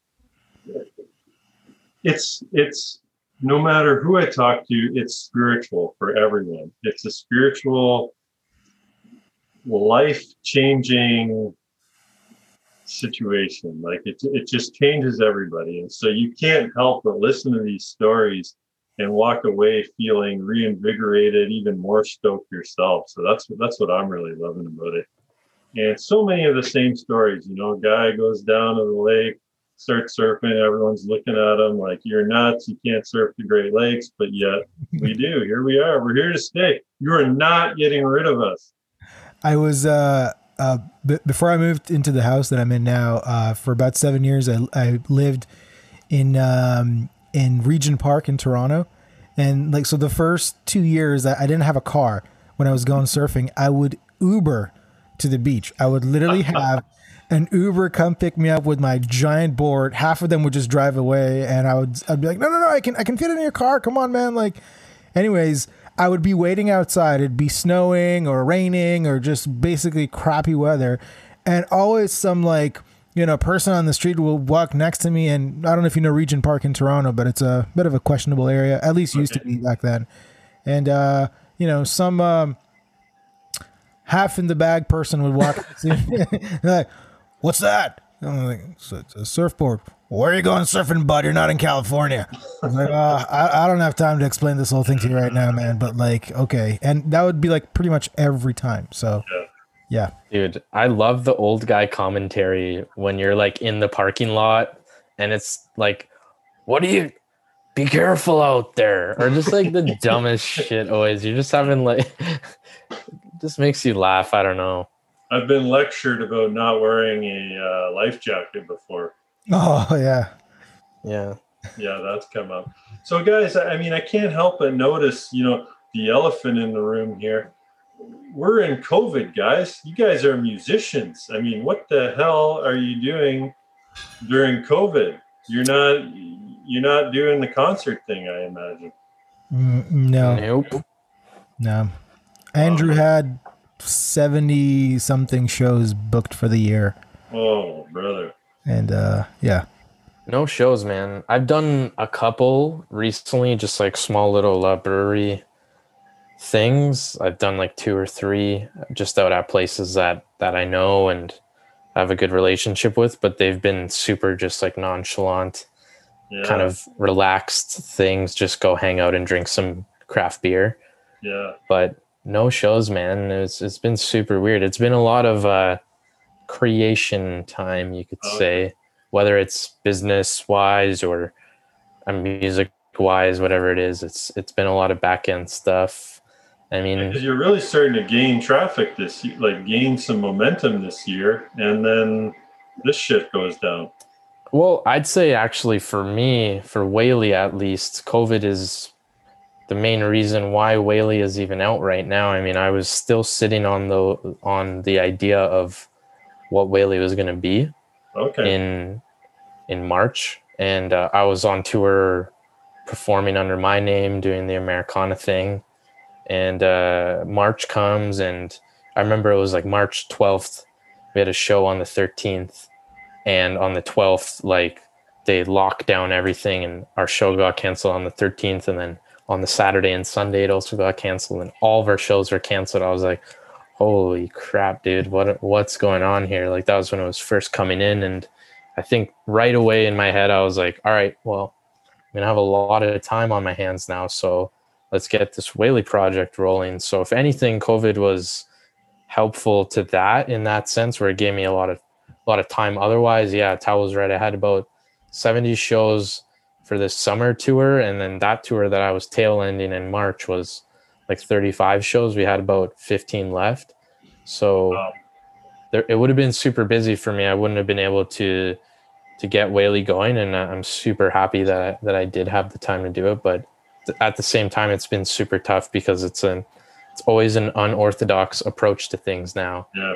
and it's you don't get the payoff of going and playing a show and meeting Yeah. people and, and seeing the in-person you know reaction to everything that you're doing but Yeah. i think there's something to be said about adapting and overcoming what we're going through right now so I, I guess that's what you have to do right now if you want to continue being an artist and um yeah i'm just very fortunate so i'm i'm thankful for that but Tal Right i think can probably shed some light on what it's been like in the music industry Yeah. Well, I mean, you know, I sort of like my, my current band Kadima was uh we released our first single in December and we were very much you know, we played a couple of acoustic sets and then in February we played our first like live electric band kind of set. It went really well. We were so stoked about what's to come, you know. We were like, "All right, man, like things are going great. This show went really well and our agent was booking us a bunch of stuff and there's you know there's like a, a couple of summer festival spots and just you know everything was lining up and then boom you know everything got shut down and at first i was like well you know at least we have that summer festival date still there you know it'll it'll open up by then and Yeah. that just kept getting pushed and pushed and pushed until everything was canceled and i was like oh my god like this is going to be really bad. And um i you know what like for me as a band member as a guy who plays shows um I, yeah i feel bad and it's it's obviously a bummer and you know it's it's nothing in comparison to the people whose livelihood comes from being you know sound engineers and lighting technicians and stagehands and club owners and you name it like there's an entire industry that is collapsing. I mean i don't know if you're aware but like clubs in toronto left right and center are closing down. Like they're going under um legendary places that are you know just just just monuments cultural monuments and they're going down because you know people can't keep the the, the, the lights on because they have nothing no income whatsoever. No and there's nothing in sight. There's no date. We don't we don't know when, when it's going to come back. We're just seeing a rise in numbers now so who knows when the next time that 50 to 100 people will be allowed indoors together. Um it's just yeah it's it's a very grim situation to be honest for for the industry itself for the people who you know who are not on stage. The people who are on stage obviously suffer as well. I mean if you think of like uh, we're lucky both both you know Whaley and Kadima are relatively new projects where there wasn't you know an insane amount of financial investment to get things moving in, in terms of marketing and touring and all that stuff but you know some of the bigger bands who just went to the studio and recorded an album for h- hundreds of thousands or whatever and then put another couple of hundreds of thousands in, in, in tour promotion and all that stuff all that money's gone down the drain and there's nobody to get it back from and it's it's pretty grim. I'm honestly eh, you know i i try to keep positive and luckily again surfing's been a we've been doing a hell of a lot of surfing man Yeah. like honest to goodness i i think there was a point where we were going three times a week yeah it and thank god mother nature just brought us waves this summer dude Yeah. because otherwise There. i don't know man Yeah. but i don't know I, there's uh, something sorry derek go ahead. go ahead, dude. No, you go. i was just going to tail that and say there's something uh to say about timing and we just i think both kadima and whaley just were lucky to have the timing right with what we were doing with our projects because i think we both had uh, content that was all lined up ready to go Right on. right before COVID happened. So it was just just good timing for us. Otherwise, who knows? Because it's it's very difficult to, you know, to to create content right now um, Yeah. with all the restrictions. And if you're trying to do that, it's it doesn't always go as planned. So we just I think timing had a lot to do with our particular uh, spot in life right now. Yeah, Yeah. for sure. I'm with you guys. I uh, if it weren't for COVID, to be honest with you, I wouldn't be rocking and rolling as much as I am right now either. COVID really gave me the the time and space to also get creative, get this podcast off the ground, my brand, Freshwater Good, things that were kind of sitting dormant. Finally, I had the time to do. And and if you go back and listen to that first episode when I'm talking to Larry, I it was just hopes and dreams that I'd be coming back to Ontario and here I am. So I actually am pretty thankful to COVID for that. But now it's getting to the point where we're watching the second wave come and you know, more and more people dying. It's like, okay, this uh starting to you know, I'm starting to try to compartmentalize my positive effects because it has done such detriment to, to so many people too. But Yeah. yeah. Um, hey, Kadima, what does that mean? I, I read something there. That's a Hebrew word for what exactly? Uh, so Kadima is actually the the name of my hometown Oh, okay. in Israel, but uh, the actual meaning of the word is forward. Okay. Um, and it's funny because that wasn't my idea to name the band Kadima. It was one of those brainstorming sessions, and somebody said, "Hey, Tal, what's you know what's your hometown's name in, in Israel?" And I was like, "Huh." But I thought we were talking about band names, and I was like, "No, no, what's what? What is it?" I'm like, "It's Kadima," but like, what? Can we actually talk about band names? And everybody's like, "Oh, that's got a good ring to it." I'm like, "Guys, we're we're not doing that. That's not." They're like, "No, no, no, no, no. Like, it's hey, just give it a chance." And you know, trying to be a good sport and be a team player, I was like, "Okay." I'll I'll give it a I'll give it a shot. I'll let let's test it. You know, so I started talking to people, and when they would ask me, you know, hey, like, how's your new project going? They're like, what did you guys get a name? I was like, yeah, we're thinking of calling it Kadima, and everybody's like, oh, that's cool. Like, sounds good. Like, what does that mean? And I was like, I guess I'm wrong. So I accepted it, and now now it's you know it's cool, but. You know, j- j- just so you're aware, like in in Israel, when you tell people you're from Kadima, they look at it as a joke. They're like, you're from like imagine there was a city in Ontario called Forward. Yeah.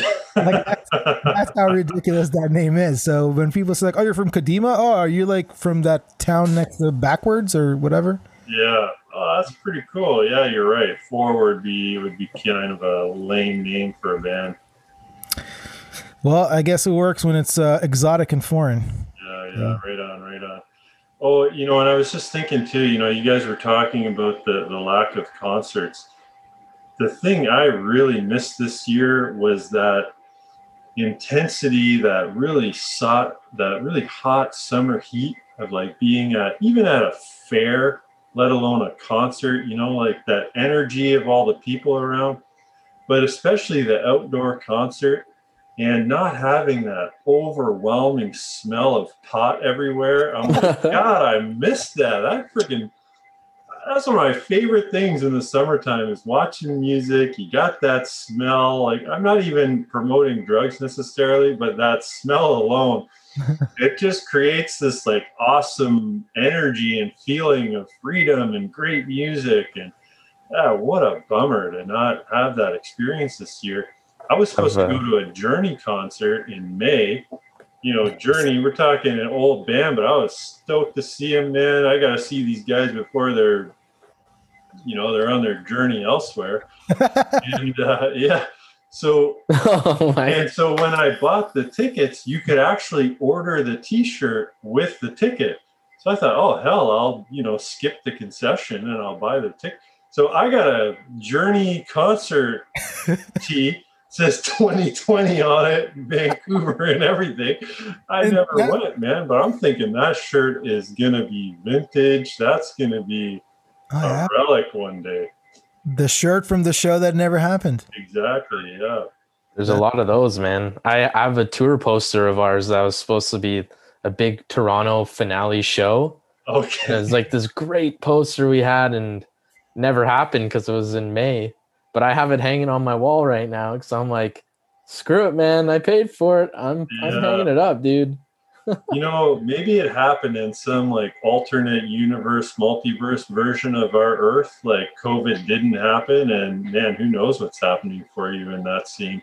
Yeah. Whoever's running the simulation put the wrong disc in. Because in my mind, the simulation still runs on like CDs. Okay. So, yeah, we just have to tell them to, to change this episode. Like, you got the wrong one, man. Yeah, Honestly, seriously. dude. So, guys, year. when you're not surfing and you're not playing music, what else are you stoked about? Um, a lot of things. um, I last year, uh, my wife and I bought our first house. Nice. Um, so I can't say I'm stoked about being busy with the house, but it's definitely kept us busy. My wife definitely spearheads that uh, venture of uh, taking care of the house. So there's that, and I'm learning little by little how to, you know, do manly things like uh, fix the odd thing and you know hit a nail with a hammer and not break the whole wall. So that kind of thing. Um, but yeah, other than that, I mean, I don't know. I think music is such a such an all-consuming uh, endeavor, and surfing is the same. And I think between surfing, music, and uh, and uh, you know, having a wife or in Andrew's case, a girlfriend, I don't think there's a lot of time left to be stoked on anything else. Yeah, you don't need. Who needs anything else? I don't. yeah, man. Right on. I, man. I would have to agree. Music engulfs you quite hard. At, at one point in time, I was a man of many hobbies, but I would say now that uh, surfing's in there, there's not much other than music, surfing, and my friends and girlfriend and craft beer maybe sometimes. But uh, there you Can't go. get too There's carried your- away with that. one. Yeah, yeah, yeah, man. nice. What are you What are you stoked about other than uh, surfing and doing this podcast? Oh shit. Yeah, I'm kind of all over the place. You know, I'm I'm kind of a nerd too. I'm really into uh, you know, superhero stuff, the Marvel movies, DC comics, all these kinds of things. That's awesome. Um, yeah, I'm kind of I'm kind of all over the place. I do some art. Um, I like to paint. I also uh, play drums, but unfortunately, just well, now that I'm in Owen Sound, I don't know anybody who plays music. But in Vancouver, I I had some buddies that I would get together with and, and jam, but I haven't played, you know, in a bar scene or anything in quite a while. But definitely like making music when I get the chance as well. Awesome. Well, you'll once once things are a little easier, you'd have to come to Toronto, and we'll have a little uh, summertime jam session. man, we can jam, we can surf. Jeez, it's gonna be awesome. It'd be like Kelly Slater and Jack Johnson. Sick, Hey, man. Perfect. Actually, that take Kelly Slater, and none of us are Jack Johnson, but it's it still works. I don't know, man. Speak for yourself. okay. I gotta ask the question, guys, because when I started surfing, Jack Johnson was the shit. I mean, my favorite bands have always been Sublime, and I'm gonna say Jack Johnson.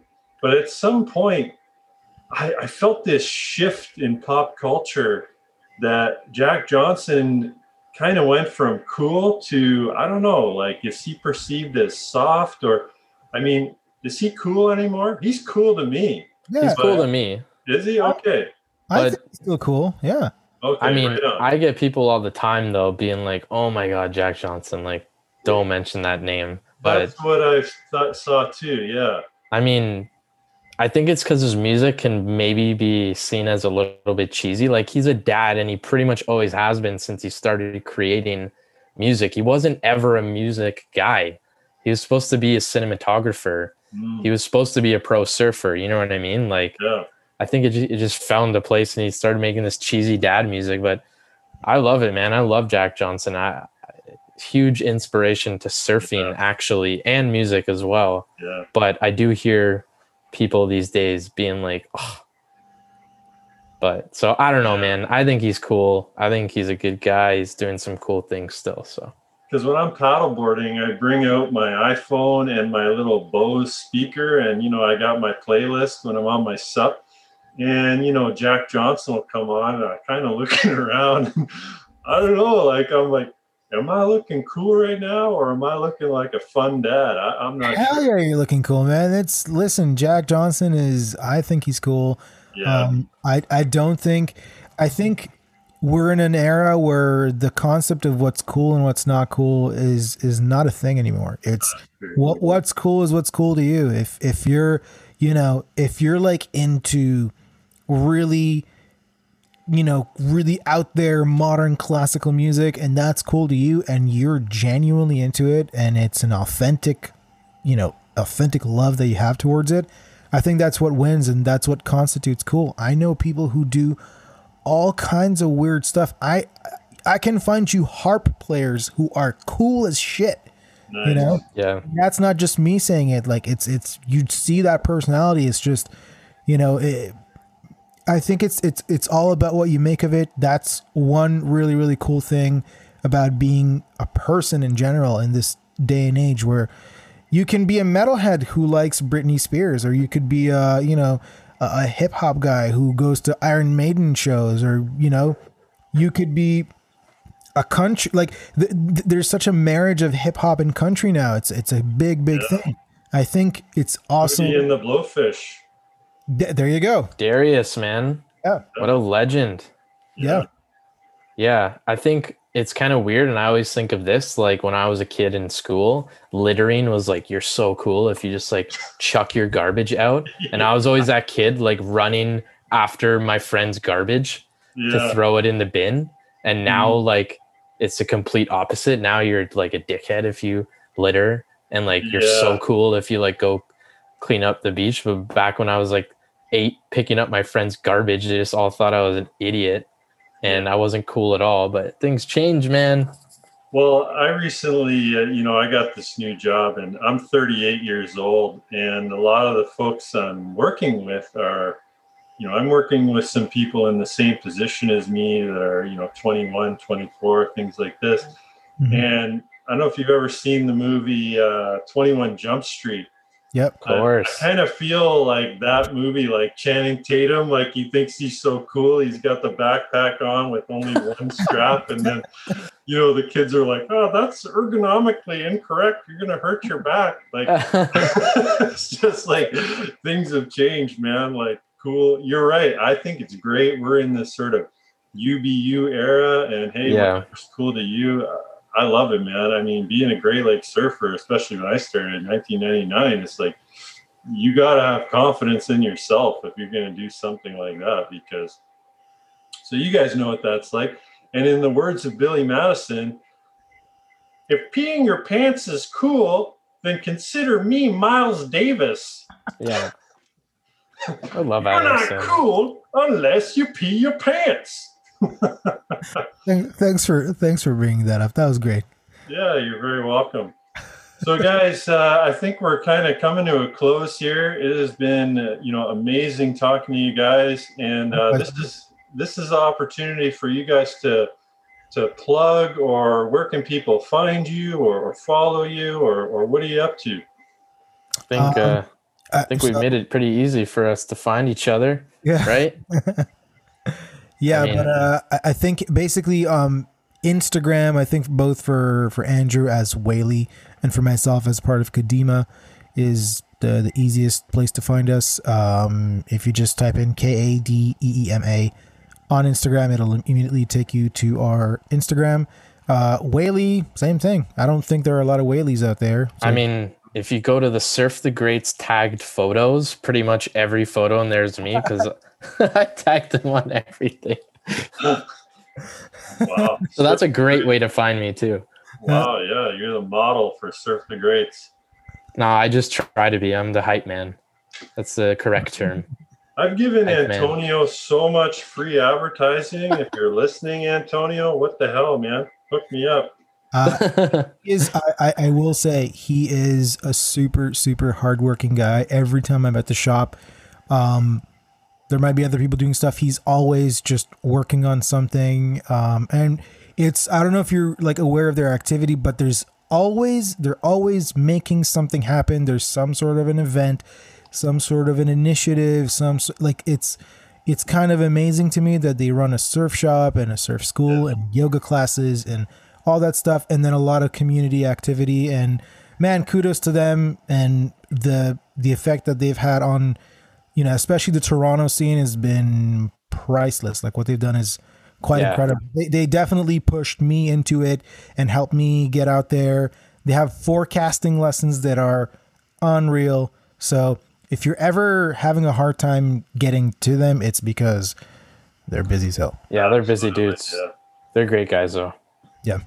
No, stellar dudes. I hear you, man. The the uh, I got to be honest. Surf the Greats kind of created the model that I basically want to follow. My dream is to. Ha- I mean, I want this podcast to go places, but otherwise, I want to have a surf shop.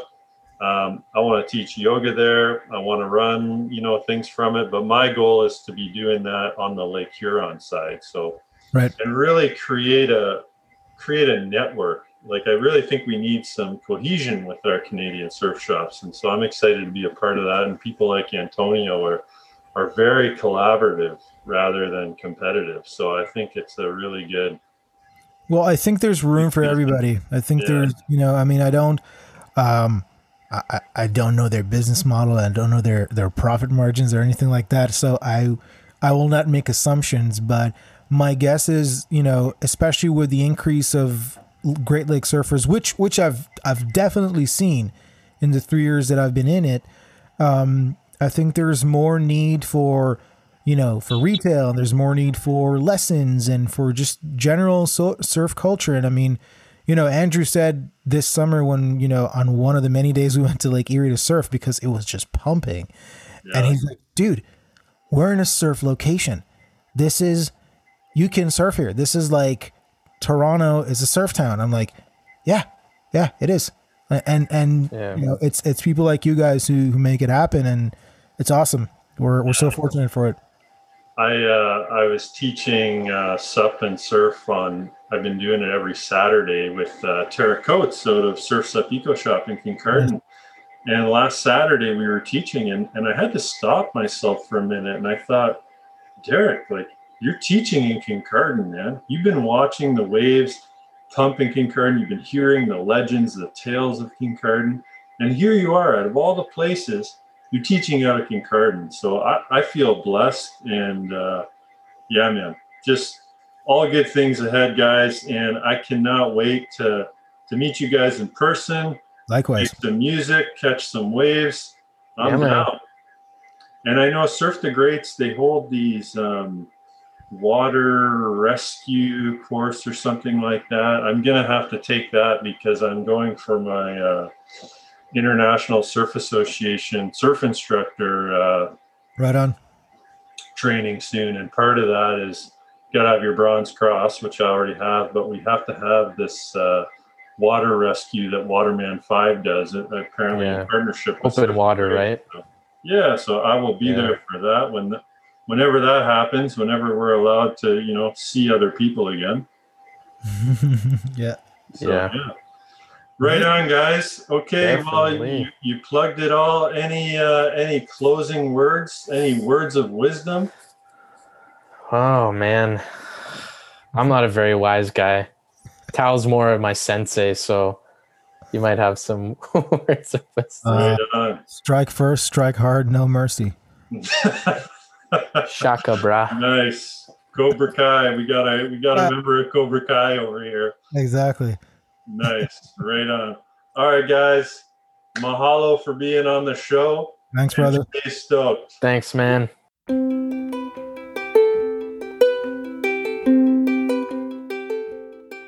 That's all for episode number 16 of Permastoked. I hope you all enjoyed listening or watching. I know I love talking to those dudes, and I think their musical journey ahead is looking bright. I want to say mahalo to Whaley and Tal Weissman of Kadima for sharing their stories and showering us with their sweet, sweet melodies.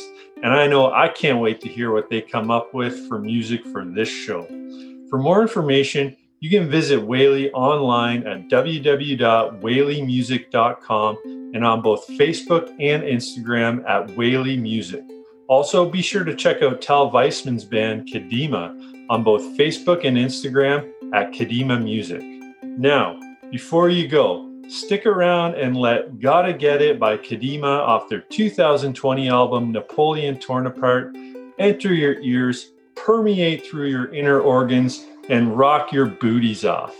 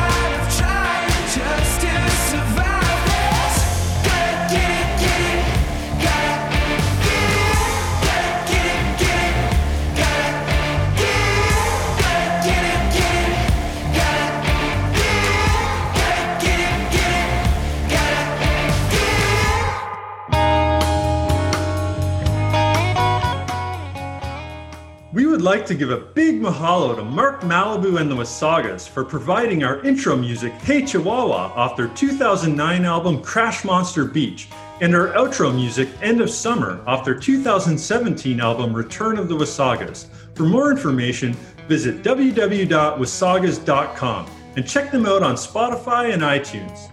And of course, mahalo to all you listeners out there. We are so grateful that you chose to join us for this episode and we look forward to providing you with even more awesome content in the future. More episodes are definitely on their way, but in the meantime, make sure to go back and listen to our previous episodes. And don't miss an episode ever again. Subscribe on iTunes, Apple Podcasts, Podbean, Google Podcasts, Stitcher, iHeartRadio, TuneIn, or wherever you get your podcasts from. You can even listen on Spotify or the Alexa app, and you can even watch the show on our YouTube channel. Please let us know how we're doing. Leave us a rating and review, and don't forget to share with your family and friends over social media or by spreading the word in the lineup. To learn more about Freshwater Surf Goods and to check out our products and services, visit freshwatersurfgoods.com. Sign up for our newsletter so you can stay up to date on new products, new episodes of Permastoke, events, our sup and yoga schedule, and other exciting news. Don't forget to follow us on social media as well. You can find us on Facebook, Instagram, and Twitter at Freshwater Surf Goods.